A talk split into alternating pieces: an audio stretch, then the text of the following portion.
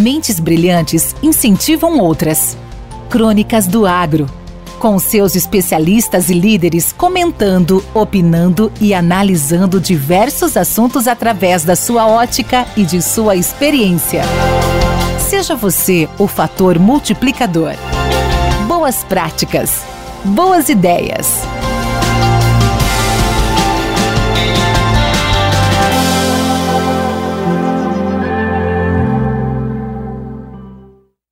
Podcast Academia do Agro.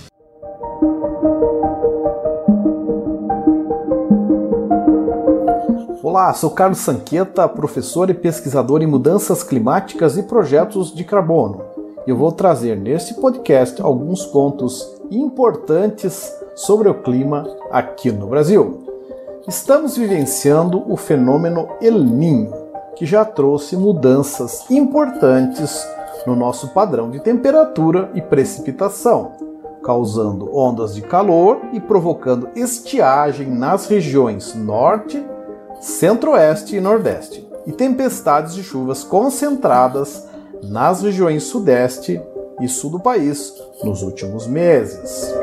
São os efeitos do El Niño, fenômeno natural que se caracteriza pelo aquecimento das águas do Pacífico Sul e que afeta toda a América do Sul e, por conseguinte, o nosso Brasil.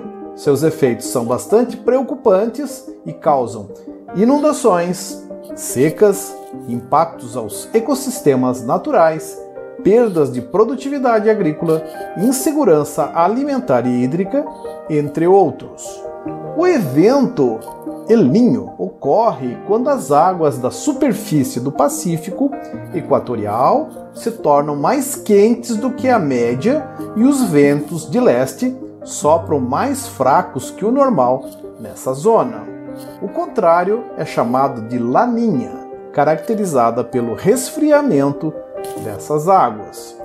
Os episódios de El Ninho, via de regra, ocorrem a cada três anos, podendo se estender a cinco anos, mas existem também exceções já registradas. Agora se fala sobre a intensificação desse fenômeno, o chamado Super El Ninho. Os meteorologistas nos informam que o Brasil já enfrenta a nona onda de calor antes mesmo do início do verão.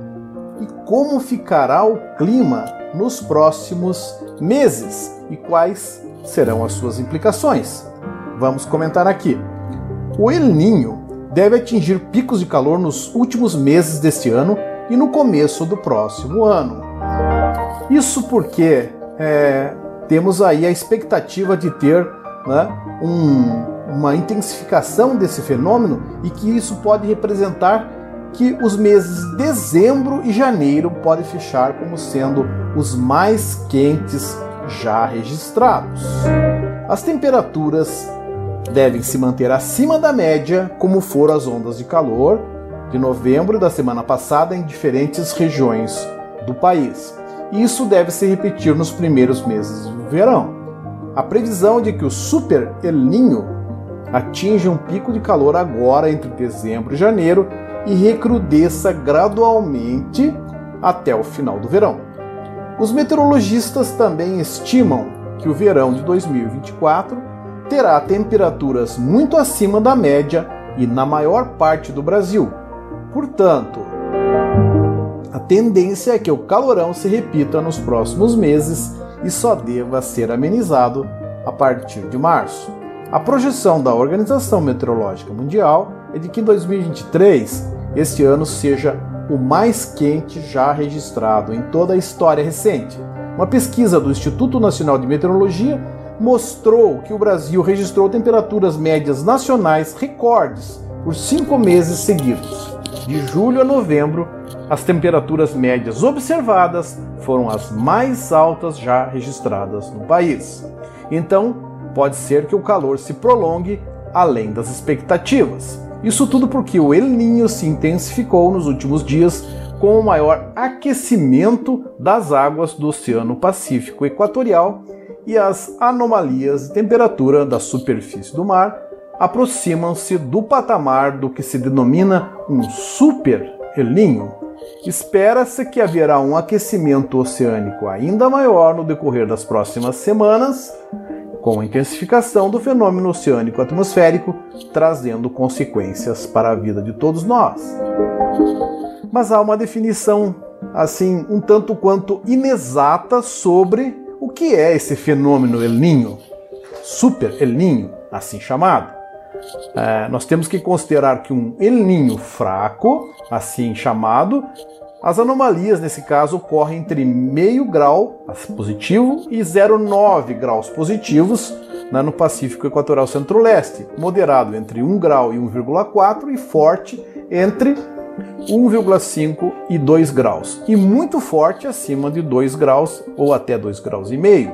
As anomalias acima de 2 a 2 graus e meio caracterizariam então um superlinho, que é o risco que temos agora a ser enfrentado. Portanto, muita parcimônia, muito cuidado e atenção com o nosso clima e com a nossa meteorologia.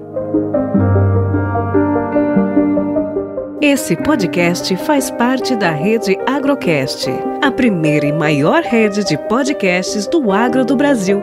Acesse www.redeagrocast.com.br.